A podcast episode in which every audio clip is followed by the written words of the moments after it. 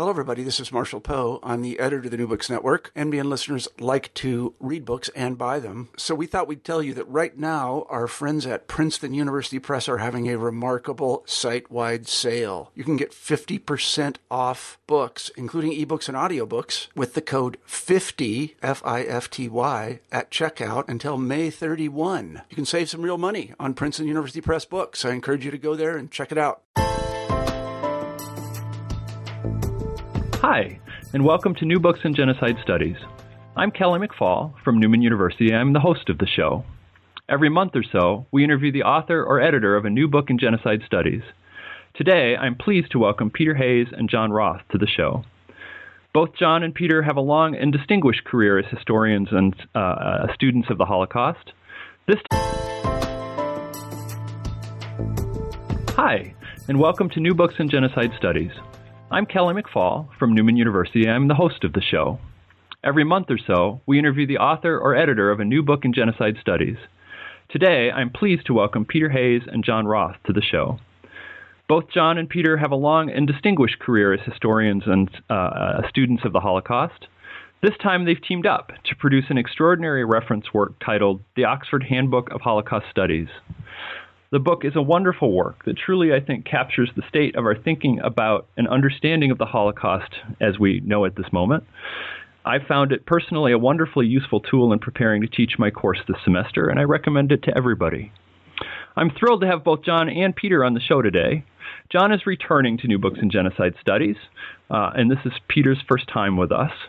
So, John and Peter, welcome back and welcome. I'm really glad you're with us. And I'd like to start our conversation just by asking you to talk a little bit about who you are and how you became interested in the Holocaust and how you uh, launched on that on, on, an, on an academic career uh, investigating it. And, and Peter, why don't we start with you? Wow, um, no one's ever the best authority on his own life. Um, I think the I think the answer in my case begins with the fact that I'm a child of the 60s, and I was in high school in the 1960s. I grew up watching news reports of policemen sicking dogs on little children in the South and watching freedom rides and so on. And so for me, the issues of racial violence were uh, part and parcel of growing up as an American in those years. And I think from there, then there was a series of accidents that occurred. My sister married into a German family. Um, I grew up in a town where I had a great many good friends who were Jews. So I had all kinds of things in my life that made me curious about this element of history. I learned German from the family of my, that my sister married into, and so then I had the tools to apply my interest in racial violence to that particular aspect of history, and, and as the saying goes, the rest is history. That's what I've done ever since. Hmm. And John? uh, as a graduate student in the uh, mid 1960s, I was uh, training in philosophy. Um, I took a position at uh, Claremont McKenna College in California, and my career was moving along uh, in a rather conventional path as a, a philosopher with an interest in American pragmatism in particular. And then, uh, following the suggestion of a former teacher of mine uh, around the year 1970, um, I began to read uh, seriously the works of uh, Elie Wiesel. And that experience became a kind of uh, turning point in my life, both professionally and personally, um, so that I now uh, speak of myself sometimes as a philosopher who got tripped up by history, and in particular by the history of the Holocaust. And that changed my life, and so for 40 years or so, I've been working on uh, the Holocaust and genocide and human rights issues. My training, as I mentioned, is in philosophy, but with the help of uh, friends like Peter, uh, I've been able to immerse myself and learn a little bit of history as we go along. And both of you have written extensively about the subject. How did you decide to take on the project, uh, the project of a of a handbook in Holocaust studies? Well, maybe I can start with this. Um, I got a, an inquiry one day. I think it came by email from uh, an editor at Oxford University Press, and Uh, the inquiry was a kind of general one, um, it, asking about the feasibility of uh, a handbook on Holocaust studies that would be part of a larger uh, enterprise at Oxford University Press, where they were developing a series of, of these handbooks, as they call them, in, in a large number of fields. So I responded on this and said uh, along the way that I might even be interested in, in working on such a thing if they thought it was a good idea. Well, the answer came back fairly quickly that yes, they were interested in doing this and uh, they would like it if I might have a hand in it. And I replied right away and said, yes, that'd be great, but if we do it, we have to have a historian. So um, the, the negotiations went forward, and I very quickly suggested Peter Hayes as the person they ought to turn to, which uh, which they did and uh, fairly quickly then we were uh, teamed up, something that I have uh, valued and, and enjoyed immensely. Yeah, and on my part, the answer is a little shorter. John Roth asked me, and I said yes. um, so, uh, Peter, John Roth asks you to do a handbook. What did you how did you understand what a handbook would be? And, and, and, and then as you two fleshed that out how do you see what what a handbook should be? And is there a distinction between a handbook and a dictionary or an encyclopedia? What did you see it for?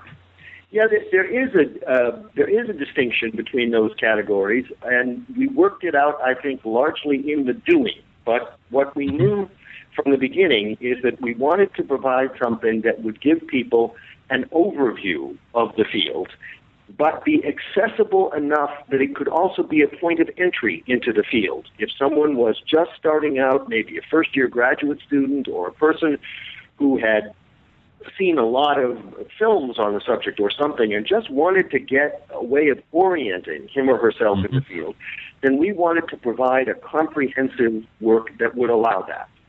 And so I think that was what we thought initially. And then, of course, the distinction comes when you're producing the actual chapters. Both John and I really rapidly found we were on the same wavelength about this.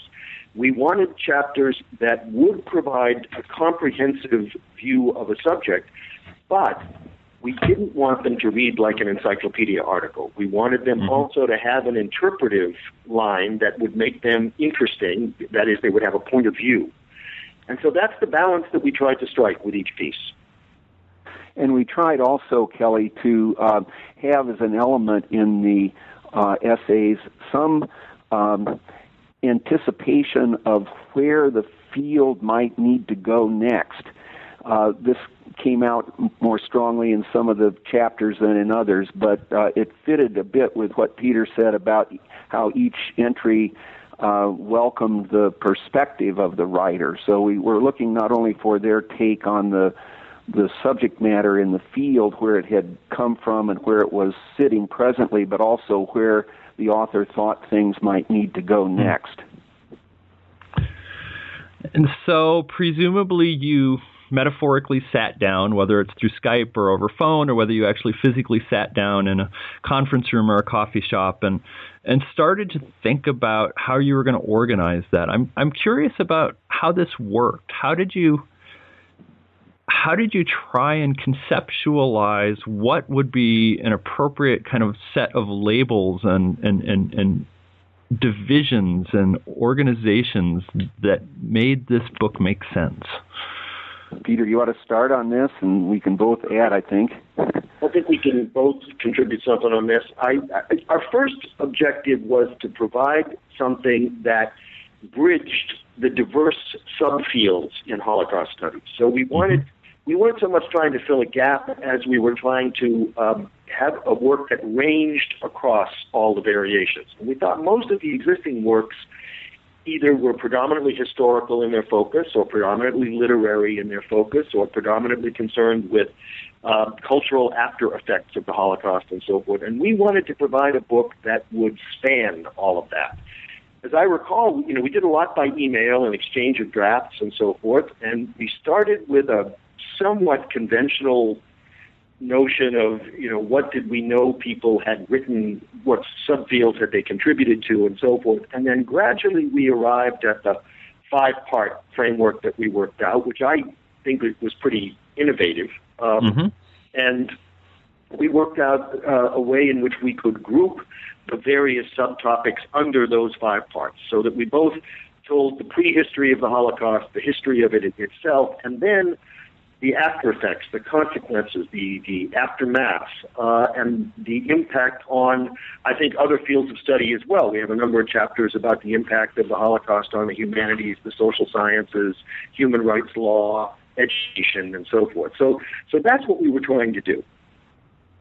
I think one of the things that uh, we agreed on early on was the um, the need to, and I'll use this term because it appears in the book, to disaggregate, uh, to kind of uh, take apart and to uh, put into greater relief and, and detail uh, the subfields, as Peter mentioned, so mm-hmm. that uh, uh, the conventional kind of uh, perpetrator, bystander, victim uh, trinity that had had been conventional and and had dominated in the field of Holocaust studies for quite a long time was something that we felt um, needed to be revisited, uh, revised, and and disaggregated. So, for example, I remember the day that uh, Peter, you came up with the idea for the second part of the book, which uh, was to focus, as we we have it, on protagonists Mm. The, the idea that there were many, many players in uh, in the Holocaust, people who were active, including, and this is important, uh, Jews themselves, including children, including women, uh, many, many people as agents. I think this was one of the things that we that we pushed a bit in our interpretive scheme to try to bring a sense of agency into the analysis. Yeah. Um, one of the labels you, you, you use uh, for the first section, actually, of the book is, is enablers, uh, talking about uh, what other people have called precursors or antecedents or, or used other words for I'm, for the, the Holocaust itself. I'm curious why you chose the word enablers. Um, I, I think the answer to that is because we thought the term was elastic enough to capture mm. the hmm. reality. Uh, I think if you call if you call something a precursor, you're making assertions about cause and effect that um, are tighter in some cases than in others. And so we thought that enablers was a term that captured the way in which something made something possible but did not necessarily cause it. Um, it's a subtle distinction, but I, I mm-hmm. think that is probably what was behind the choice. And I would add too that yeah, I would add that that enablers also uh, captured this uh, sense of agency that we were getting at because mm. uh, the essays uh, repeatedly uh, move away from uh, abstraction to to talk about people who actually advanced colonialism, let's say, or who were players in the scientific uh, um, world that it, that provided part of the context in, out of which the Holocaust emerged. So we got both of those elements: the the kind of emphasis on persons, but also the emphasis on uh, uh, conditions that were in place that um, made it possible for this genocide to emerge. Each of you has written a chapter in the volume. Um, I'd like to take just a few minutes to give you a chance to talk about your own work. And we'll start with Peter. Uh, and you write about plunder and restitution. Um, can you talk a little bit about the way the Nazis um, planned to and did treat Jewish resources, whether monetary or uh, physical resources or, or labor, uh, before the war and then I guess during the war, and how this fits into the broader question of Nazi exploitation of, of quote unquote enemy resources. Sure. Um, I mean, the starting point for an answer is to recognize how the Nazis defined uh, possessions that Jews had. And they basically, and, and the Nazis and their allies in other countries as well, most anti Semites defined almost all Jewish wealth as essentially stolen. They, they, they were convinced that the assets that Jews had accumulated since the emancipation of European Jewry had been um, were ill-gotten gains, and therefore they didn't regard themselves as actually um, stealing from Jews. They regarded themselves as repossessing the goods that rightfully belonged to the majority population. And this was as true of anti-Semites in Romania and Hungary uh, as it was true within Germany with the Nazis. And so this was the driving element behind it. And even before the Nazis reached a decision that the series of decisions that ultimately produced murder, uh, they were determined to strip Jews of everything they had. Uh, it was a major contradiction in their policy in the 1930s because, on the one hand, they wanted to drive Jews out of Germany, but on the other hand, they wanted to make sure that most Jews left penniless, which reduced the willingness of other countries to accept them. So there was a kind of contradiction built into this. But from the very early stages, uh, Nazis developed ways of confiscating the wealth of Jews in Germany, initially through the tax system and then increasingly through forced sales of their property and so forth, and then culminating, as you mentioned, in the system of forced labor, which up until 1941 in Germany, in some cases as late as 1943, uh, was actually paid, though it was paid at very low rates. And then, of course, under the concentration system, became a, a concentration camp system became a program of slave labor in that um, Jewish labor was paid for, if a company wanted uh, Jewish laborers or if the state used Jewish laborers, it paid the SS for those people, but they were not themselves paid. So that's the way the system developed over time, and it became um, a quite thorough system. Uh, the confiscation of Jewish wealth in the occupied Poland, for instance, was pretty near total and uh, it, it, amounted to substantial returns for the German state. Um, the concentration camp system was itself a means of making a profit. Uh, insofar as we can calculate this, Auschwitz earned a profit of 100%. That is, the receipts that Auschwitz made from the seizure of Jewish uh, labor and property can come to about double the cost of constructing and operating Auschwitz. So there's an extreme example. Um, yeah, let let me ask what it's your past work is is at least somewhat or, or perhaps largely in the area of, of, of, business history and how that relates to the Holocaust. What kind of skills and and and there are other historians more recently who have have or other recent historians who have also addressed this kind of question using similar kind of tools. I'm curious what can historians who who do have kind of a deep familiarity with business and economics and the way businesses work. How has that changed our approach to studying these kind of subjects over the past decade or two? Well, I think that if you study any set, subset of institutions in Nazi Germany, if you're looking at business or you're looking at the bureaucracy or you're looking at any particular organizational structure, you realize that these uh, organizations are caught in a kind of force field of power of their own. They're not always able to determine uh, as they would like what they would do and so forth. They look at which way the wind is blowing and what the direction of events in the society is, and they adapt insofar as they feel they must in order to continue performing what they regard as their principal function, which is making money and returning mm uh, returns to the to the stockholders and so forth. So you you perceive that these organizations operate in with what they increasingly regard as imperatives, and these imperatives are destructive of, of ethical principles. Uh, so that's one part of what uh, the experience with corporations mm-hmm. gave me. But of course, the other part that comes from that is I'm uh, I'm unusual among historians because I'm kind of a numbers guy, and uh, I, I follow the numbers, and I'm careful to try to see what statistical information about Nazi Germany can tell us. Um, particularly with regard to the Holocaust, one of the fascinating things, and it has a lot to do with why restitution had a very rocky road after 1945. Um, the enormous theft of Jewish wealth was, as I just said, enormous, but it came to about 10 percent of the plunder that Nazi Germany extracted from occupied Europe.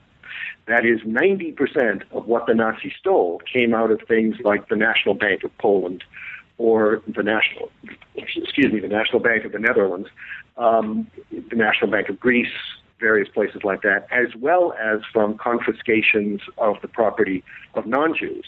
So this, when you when you take that that statistical relationship, 10% to 90%, that helps to understand why, after the war, so few people in these occupied countries could see what had happened to the Jews as distinct from what had happened to the rest of them. And it took decades for people to begin to disentangle this and see what aspects of the Holocaust were particularly fierce in the uh, in the toll on Jews as opposed to the general toll of Nazi occupation. Yeah. So so so one question before we kind of follow that thread and so when the Nazis, whether corporately or individually, are are exploiting or seizing resources, and as you say, is is that process or the way of thinking about those resources? Is there simply a numerical distinction? In other words, that the Nazis are basically treating all of these resources equally.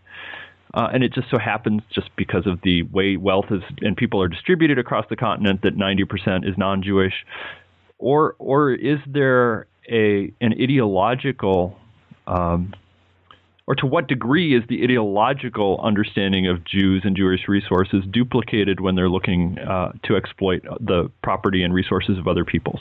It, varies a lot from place to place. Um, in in a place like occupied Belgium or Holland, uh, the Nazis were quick to seize all raw materials that were valuable to them, and they didn't much care about who owned them, and they didn't pay compensation for it and so forth. But otherwise, they were cautious about non-Jewish property. Um, they did not seize, uh, let us say, privately owned or, or stock corporations in occupied Holland or Belgium because they wanted the cooperation of the local elites.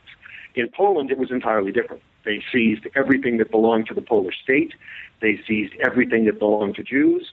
And they, over time, expected that they would gradually squeeze the Poles out of these areas, some of which they had designated for German settlement, as in the parts of Poland that were next to Germany, and part others of which they ultimately saw as living space for the German people.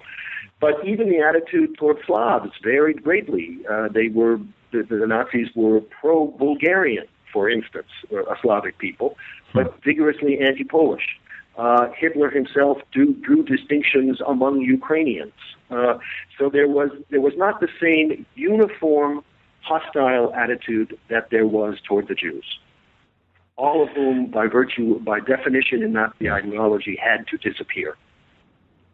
So, and I'm going to blindside you this year, blindside you with this here a little bit, and I'm going to do so shamelessly. Uh, and I've asked something of the same question in past interviews. So, what is what is this case study or this area of of, of uh, Holocaust studies? What could you say about the broader Nazi project based on this understanding of, of, of the Nazi actions toward people's resources? Or, or can't you say anything about a broader Nazi project?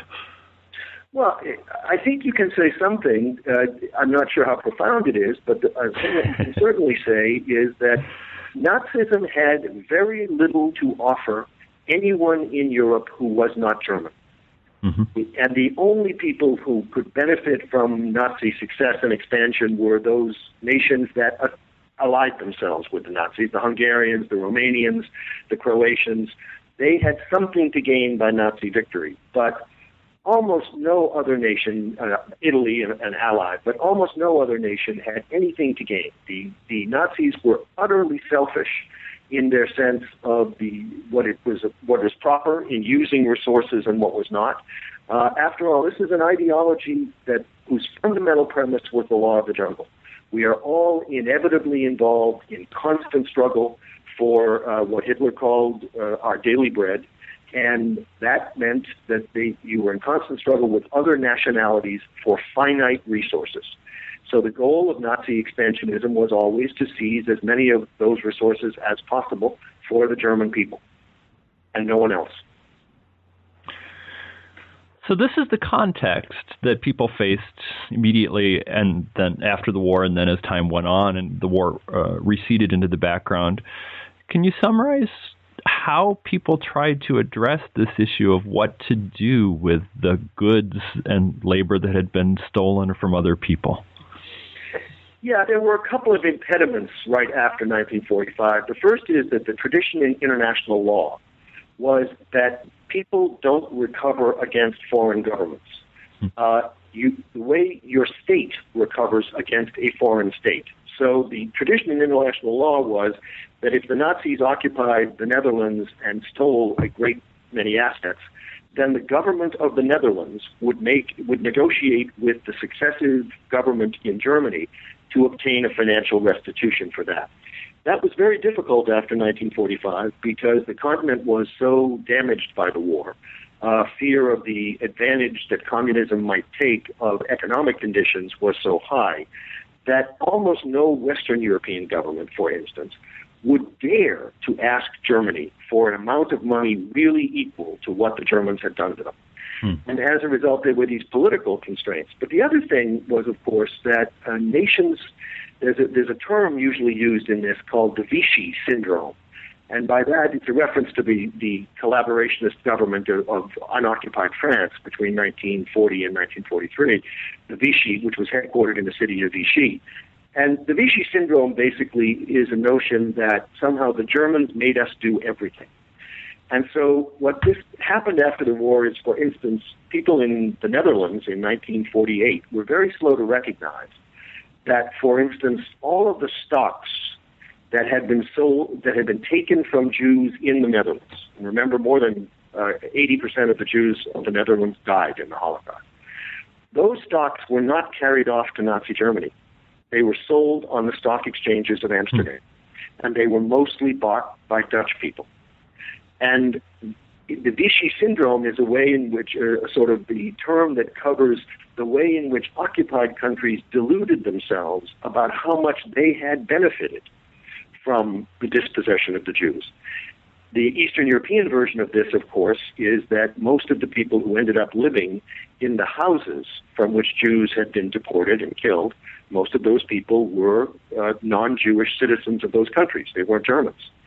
And as a result, there was a great deal of implicit benefiting from what had been done to the Jews. And it was very hard for these countries to face up to that and then to face up to the monetary responsibilities that flowed from it. Uh, particularly hard in Eastern Europe because, of course, the, the communist governments just absolutely refused to do that. But in Western Europe, it was very difficult because people deluded themselves. And so, how did that work itself out over the 50 or 75 years following the end of the war? Well, outside of Germany, it didn't really begin to work itself out until the last, I would basically say, 18 years or so. And in the course of the 1990s, a lot of information about what had been taken from Jews um, was was brought to light by virtue of a development in American law called the class action suit, by which people who lived in the United States, uh, who had been, let us say, for, uh, slave laborers in Nazi Germany, could band together and sue German courts that had, uh, I'm sorry, German companies that had operations in the United States could sue these in American courts for recovery of the equivalent of what had been taken from them, and that would be recovered from the American assets of the German property. This was a rather new development in American law that mm-hmm. developed during the 70s, 80s, and into the 90s, and it became part of Holocaust uh, litigation in the 90s. Then I think the publicity from all of that made other countries look much more closely at their records. And the passage of time made it possible because they were, with every passing decade, there were fewer people in prominent positions in uh, formerly occupied countries who had played somewhat ambiguous roles during that period. And it's important to remember that the president of France in the 1980s, Francois Mitterrand, was an official of the Vichy government during the ni- 1940 and 41. Uh, until these people departed the scene, it was very hard for countries to face up to their historical responsibility. But once the um, the publicity became, became greater, people looked more and more at the ways in which uh, property had been stolen from Jews and so forth. Then there was a kind of um, snowball of attention to this. And now we have had uh, developments such as uh, I referred to that um, the sale of the stocks on the Amsterdam Stock Exchange. Well, about five years ago, the Amsterdam Stock Exchange collectively paid a large restitution settlement with the Jewish community of, of the Netherlands. It seems ironic that, and, and perhaps sad, that if if what was necessary for onlookers or bystanders or whatever term we want to use to to or or perhaps even collaborators to pass on before states could really deal with this the inevitable consequence of that is that the people from whom these goods were taken were also passing on at the same time. That process is probably about done. Where are we at now in a world or, or is is is this debate or process largely over with most people who were alive in the period having passed on? I think it's largely over with regard to German action mm-hmm. and so forth. I do not think it is largely over with regard to places where no thoroughgoing effort at restitution has been made. And those are predominantly the countries of Eastern Europe, Poland, Romania, Hungary, uh, where there are some there are outstanding questions, and uh, of course they're different questions. Poland was an occupied state, did not have its own government, but Romania and Hungary had governments that were to varying degrees at varying times closely allied with Nazi Germany, and uh, and they and they had substantially they had large Jewish communities, and so there are issues there that remain to be adjudicated. Uh, I don't know whether they will be, but that remains a possibility. So, John, let me turn to you, and I do so warily because I'm a historian who's now going to try and talk about ethics with a philosopher. So, be kind to me. Uh, you start out your essay by saying that the Holocaust didn't destroy ethics, but it did it tremendous harm. Could you talk about what you mean by that? Sure. Uh, before I plunge directly into that, though, I want I want to uh, add a comment or two about. Um, Peter's reflections Please. on uh, plunder and restitution, which have a lot to do with with the ethics area, actually. Um, and the comments I want to make have to do uh, with with our project in doing this handbook. Peter's essay on uh, plunder and restitution uh, appears in the last section of the book, which is on the after effects. And um, that's significant because, as he was suggesting in his comments on uh, restitution, uh, the issue of restitution has come to the fore. Uh, well, it came to the it came to the fore in the immediate post-war uh, era in some ways, but it really has had its heyday in more recent times, and it's ongoing. So, uh, as we were thinking about the book itself, I think one of the things that we were uh, interested in showing and illustrating is how uh, the field of Holocaust studies, and indeed the very understanding of the Holocaust itself, is still uh, in in in process. There, there hasn't been closure. There hasn't been completeness. Uh, things continue to play out, so that uh, plunder and restitution becomes uh, not only a topic that's historical, but it's a topic that is current and fits very much into the into the after effects side of um, things as we as we organize the book. So now back to your your good question about um, about ethics and what the Holocaust uh, did to ethics, in my view. Um, I, I argue that the Holocaust did did harm to ethics um, did not destroy it, but uh, but damaged it. It's not the only event that's done that, but it, it the Holocaust it, it did so in a in a major way, I think, on the damage side. Now, first, maybe a word about uh, how I understand what ethics is. I think ethics is in play wherever we use language that includes categories like ought, right, wrong, justice, injustice, these terms that uh, suggest uh, that we're making value judgments about things that people do or that governments or states do.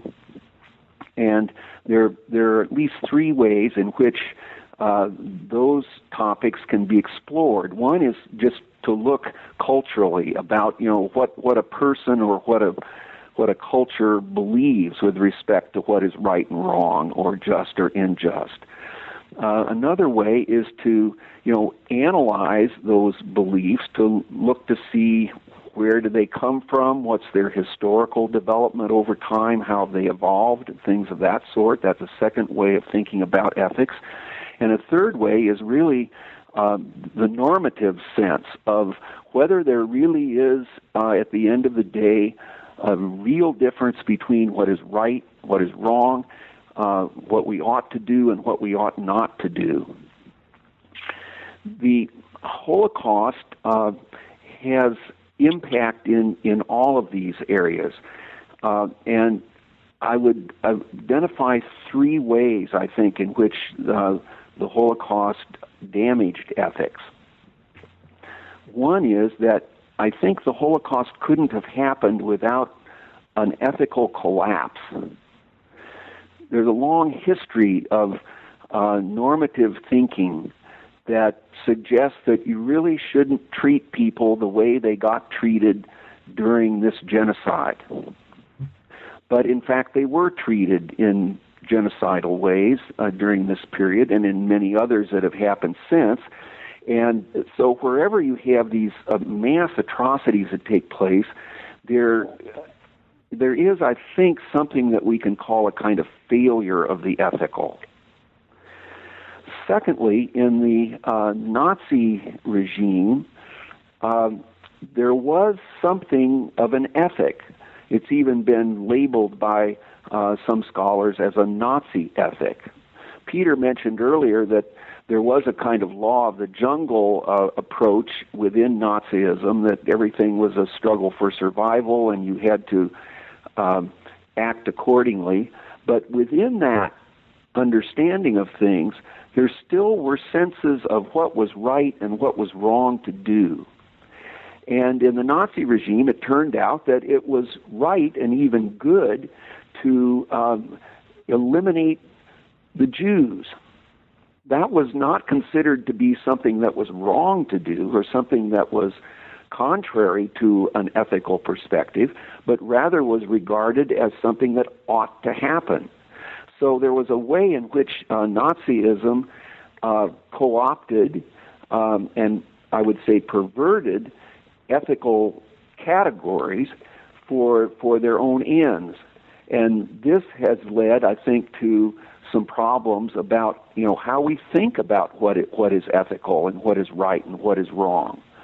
Particularly when we get to a third area, which has to do with um, the grounding of our ethical thinking, what what we think really constitutes uh, normative differences. The Holocaust, I think, did harm to ethics because um, the the way in which Nazism and the genocide it perpetrated went on and on and on and was vast in its scope. I think this uh, had the effect of undercutting confidence about the degree to which we could say that we live in a universe or a world that has a moral structure to it. Traditionally, we would have argued uh, that uh, there was a structure of that kind, and it might be present through uh, our capacity to think rationally about uh, normative questions, or it might have been rooted in an understanding of uh, natural law, or it might have been understood in terms of religious categories, things of that kind. But uh, I think one of the impacts of the Holocaust was that it undermined confidence in any of those ways, of those traditional ways of thinking about where our normative uh, categories and our judgments and our, our senses of what ultimately at the end of the day is right and what is wrong, that, that those things uh, are more fragile, more fragmented uh, as a result of the Holocaust. And I think we're, you know, still in a process of trying to um, think through and recover those those fragments. Some people would argue that uh, the Holocaust itself has become something of um, what is called a negative absolute. That is, it tells you what what is wrong, what what you must not do, what you should not do, things of that kind. Um, I'm a little uh, less sanguine than some about uh, about that. I think that the fact that we live in a um, a world that has uh, a genocidal quality to it, as your course, Kelly, is exploring this fall, um, suggests that we can't place a lot of optimism and hope on the idea that the Holocaust teaches us in some convincing incredible way that never again uh, should these things happen, or should they be allowed to happen, or should we stand by while they do. So, in all of these ways, I think ethics has been harmed and damaged. It isn't dead. Uh, we need an ethical sensibility more than ever, I think, and we have to scramble a bit, um, find uh, find the resources and the uh, ways of thinking and acting that that may help us as we go forward. But the Holocaust did nothing, I think, to inspire confidence about the future of ethics. Yeah, you, you talk about us living in a genocidal world, and of course, uh, we're at the beginning of the semester here at Newman, and in trying to open up some of these questions for my students this morning before the interview, um, I asked them if the United States should intervene in Syria, and we got in this rather lengthy discussion of the ethics of humanitarian intervention and the nature of sovereignty and so on. Uh, but Syria is only, as you suggest, the last in a long series of mass killings uh, some which of which have been called genocide. Some some some don't maybe fit quite the definition, but. I'm wondering, in terms of philosophy and ethics, to what degree the Holocaust stands alone when they philosophers address ethics, or to what is it an archetype? Is it simply one of a, a, a series of blows to this idea of ethics? How how do philosophers try to to respond to these to the world we live in? Well, I've uh, as a result of my uh, work in the field of Holocaust studies, I've also engaged in a kind of lover's quarrel with my discipline of philosophy. Um, philosophy is much more engaged with uh, what's going on in the world than than it used to be 30 or 40 or 50 years ago, but it's still uh, as a as an approach uh, has not engaged with events like the Holocaust as uh, seriously as it might. I always think philosophy is at its best when it's deeply immersed in the historical. And uh, there are factors and elements in the discipline of philosophy that tend to make it uh, more abstract, not as engaged with things that are happening on the ground uh, things that have happened uh, historically. And I think that um, philosophy, as I say, is better when it's it's engaged with that. It doesn't follow that if it were uh, more engaged, that uh, philosophers or philosophy would produce the answers that we need to questions like, you know, should we engage militarily uh, in Syria today? I, I don't hold a view about philosophy that suggests it has a uh, crystal ball that can can give us those kinds of answers. But I think the uh, kinds of questions, the kinds of inquiry that characterize philosophy at its best are, are always helpful when we're we're thinking about these uh, dilemmas. So, and I know I'm asking you uh, or posing for you an impossible task, but could you say maybe in a couple minutes just briefly summarize ways in which philosophers have tried to respond to this challenge that the Holocaust poses to ethics? And you, have hinted at some of this before, but uh, can you elaborate on some of these things?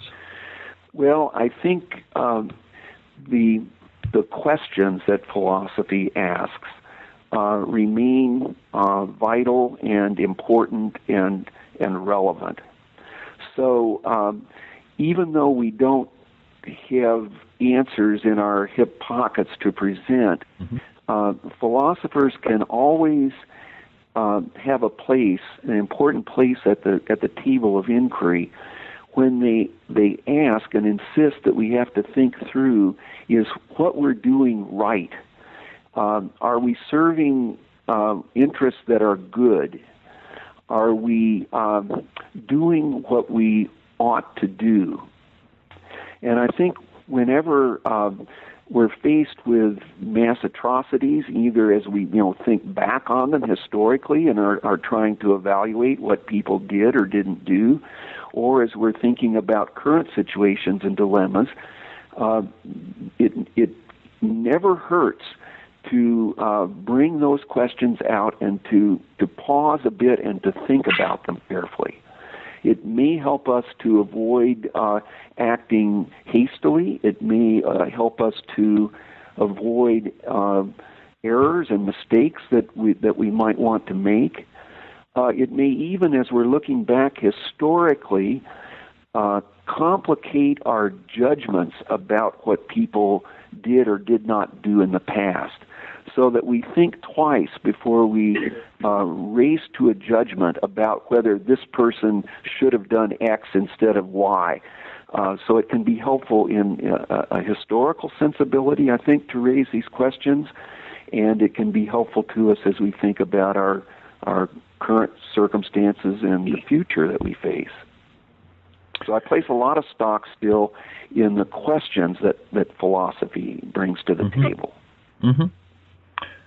And so we've had the luxury of talking to each of you at length about your contributions. There's no way we can do that for everyone. So instead, and I'll ask Peter to start with this, I'm wondering what you can say about the state of Holocaust studies and the questions that that are asked by people who study the Holocaust and, and interpretations. What can you say you learned about that from this work as a whole, kind of looking at the chapters as a collective whole rather than individuals. Peter? Well, I think that, you know the driving questions in the field are really two. Um, the first is how could this happen? Mm-hmm. How could the Holocaust have occurred? And the second is what have we made of it? What have we learned from it? And so forth. I think with regard to the first part of it, first question, how could this happen? Um, one of the, I, I think that we've largely succeeded in answering the German dimension of that question. And I think the essays in the volume show that the tremendous energy and uh, research time has been devoted to this. And I think we can provide a pretty good overall account of how the decisions to murder the Jews were made, what kind of people did it, and with what sort of mindset and motives, and so on. Now the action is moving uh, further east. We need we are looking much more closely at the places where the murders overwhelmingly occurred. Um, it's easy for us in the United States to forget uh, certain truths about the Second World War and the Holocaust. One is that um, we may have marched into Germany from the West in 1945, but the great, the overwhelming majority of German casualties in the Second World War occurred on the Eastern Front. Similarly, we think of the massacre of Jews in Western Europe and so forth, but 75% of the people killed in the Holocaust came from only three countries. They came from Poland, Lithuania, and what was the Soviet Union. Uh, in fact, most of them were not only from those places, but were killed in those places. And so we're now finally with the with the fall of the Iron Curtain and the uh, increasing ability of Americans to uh, read those languages, we're now doing more and more research in these areas. So the real areas where the new questions are to be answered have to do with those great chunks of Eastern Europe where the murders occurred. Um, Ukraine, Soviet Union, Romania, Hungary, Poland, and so on. And that, I think, is one of the real um, exciting areas where we're learning new things all the time. And we're learning also just to recontextualize what we know. I think of uh, certainly the most brilliant recent contribution to the field is Tim Snyder's book called Bloodlands which tells mm. us a great deal about how this could happen in that part of the world. So that's that's the kind of where we are. And then I think that second big question, what have we made of it? That is in itself an open-ended question. Uh, the challenges of memory and interpretation will continue. They'll be rephrased with each generation because that's what generations do when they look at, at history. They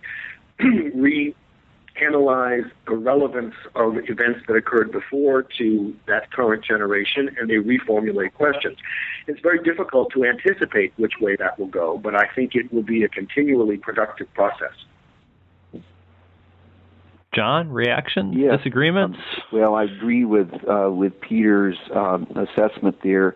Um, I would I would add uh, the following kinds of things uh, that I learned or that I, I understood better. I think as a result of uh, working on this book. Um, one of them was is simply the vastness of the Holocaust itself and the field of Holocaust studies.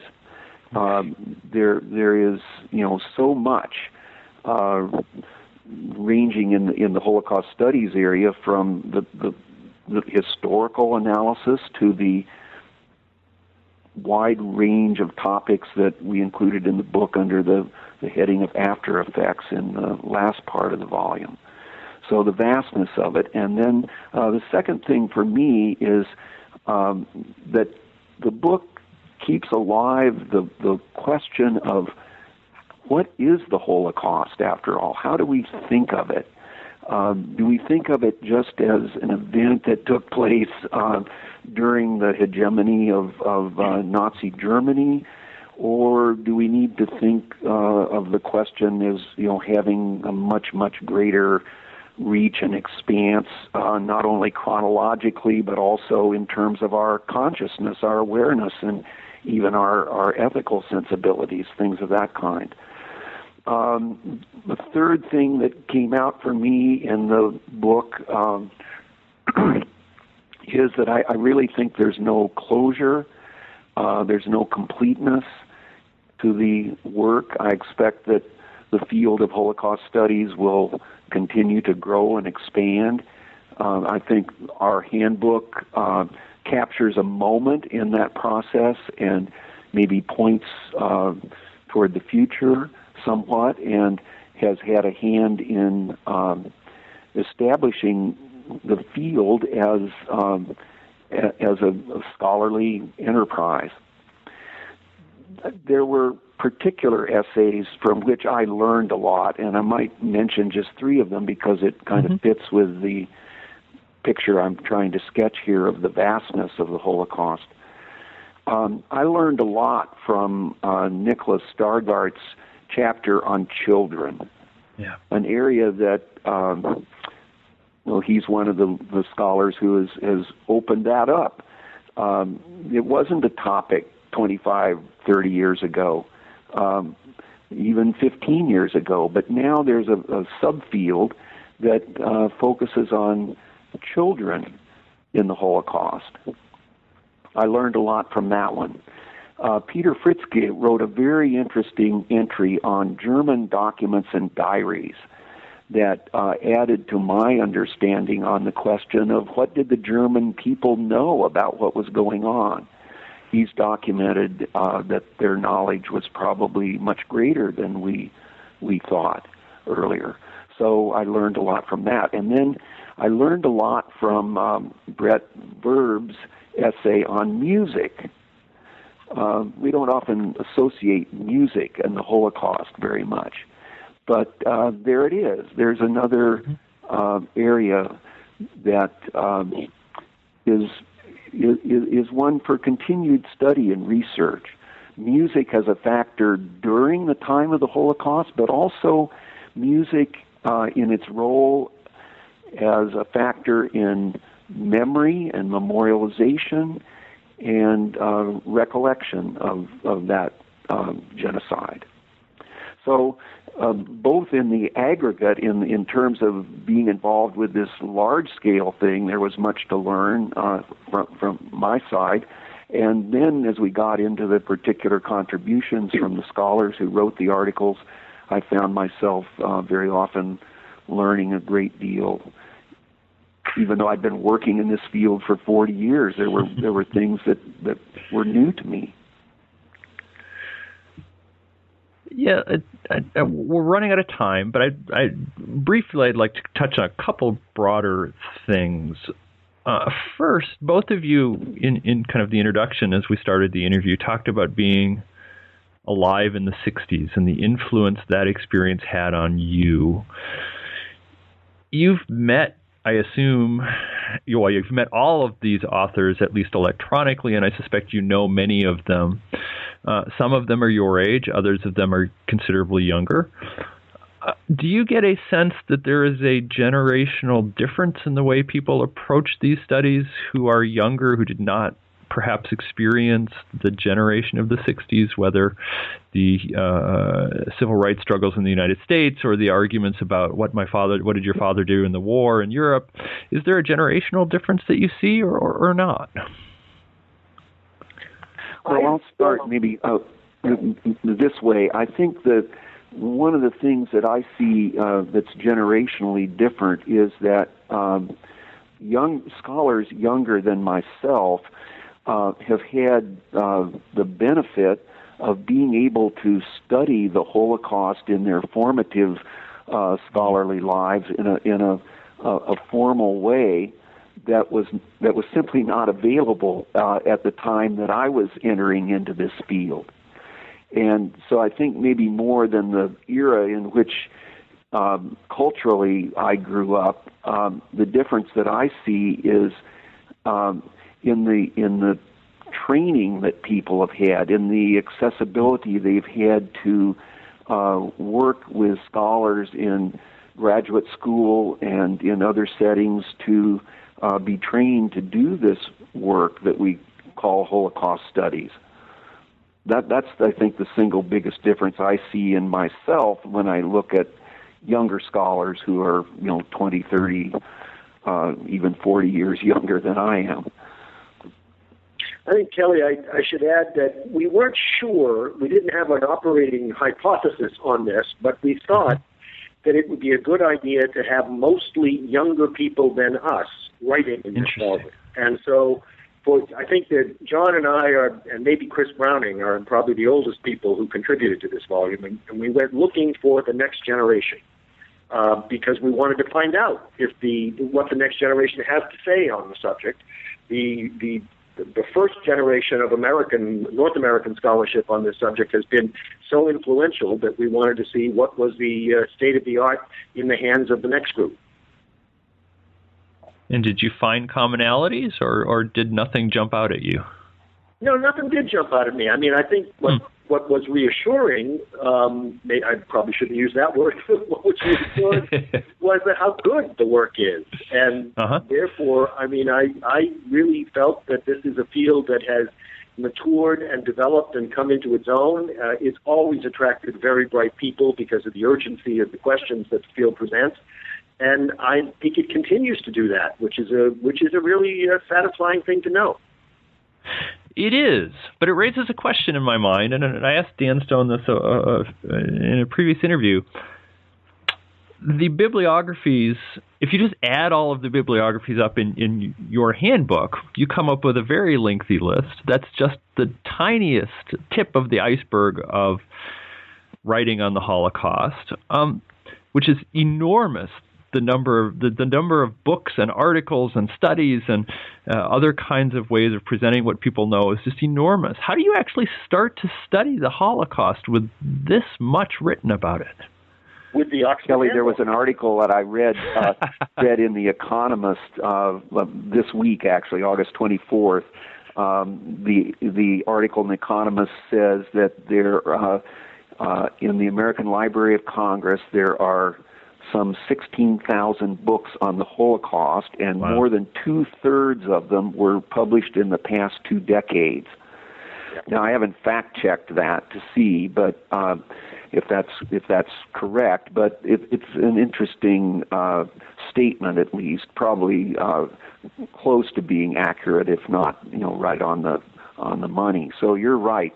I don't think any single person can get their head completely around uh, this field. Uh, but a work like the one that uh, Peter and I attempted to produce here uh, at least take steps in the direction of enabling um, people to uh, get get the overview that we were talking about at the at the top of the hour. Um, and it directs people to where they could look for uh, things that they might want to follow up on to uh, to pursue particular interests that they may have. Think, yeah, and it's not an unusual problem. Um, the, the mm-hmm. great subjects attract enormous amounts of attention, And so I think it's daunting now to think about starting to write a book on the French Revolution. Sure. It's daunting to think uh, to write a book on the causes of World War One, uh, which many people are doing with the anniversary coming up next year. Uh, the great subjects are subjects that become um, examined from almost every possible angle. And so it's a challenge, uh, but it does. It is one of the reasons why we did this book was to give people a direct route into the heart of the issues. Well, and I think it's you, you all did a wonderful job, and I want to say how much I appreciate this kind of avenue into the study. I've learned a lot from the book. I think it's wonderful. I heartily recommend it. We've taken up a lot of your time, um, so I wonder if, just as a way of closing, you might, and we'll start with Peter. Just say a little bit about what you're what you're working on now. Oh, I'm actually, I have just finished a reader on the Holocaust. That is a Ah. of, of what I think are the best historical works on the subject, and it's going to be called How Could This Happen? Uh, I'm waiting for the page proofs to arrive any day now, and, and as soon as I finish that, I'm also going to try to produce a textbook on the Holocaust based on the course that I've taught at Northwestern for 30 years and that I will teach for the last time next year. Excellent. And John? I'm working on a book presently on the topic of torture, uh, but it has uh, connections directly back to the Holocaust. One of the classic uh, essays that that comes out of the Holocaust experience is um, by a, a philosopher, uh, survivor named Jean Amery. Um, and in one of his uh, collections of essays, there is a, an essay simply titled Torture, where he reflects on uh, what happened to him um, when he was arrested by the Gestapo in Belgium, and eventually he was deported to Auschwitz. But uh, using that as a point of departure, uh, I'm reflecting on uh, torture and um, not just sure where all that's headed, but uh, that's an issue that has connections to the Holocaust, but also relevance for the world in which which we live presently. Um, I'm also um, beginning to think about uh, collecting series of essays that I've been working on over the past four or five years, and to see if uh, those might possibly um, be converted into a book, but that's a little bit further down the road. Well, I look forward to those appearing and for me getting a chance to uh, to read them. For now, I want to say thank you so much to John Roth and Peter Hayes for being on New Books in Genocide Studies, and hopefully we'll get a chance to talk to them again sometime. So thanks so much, guys. Thank you, Kelly. My pleasure. You've been listening to an interview with Peter Hayes and John Roth, editors of the new Oxford Handbook of Holocaust Studies. If you enjoyed this interview, you can listen to previous podcasts through iTunes or from the webpage for New Books in Genocide Studies, part of the New Books network of podcasts. I hope you'll come back next time when I'll interview Jennie Burnet about her new book, Genocide Lives in Us Women, Memory, and Silence in Rwanda. Until then, I hope you have a great month.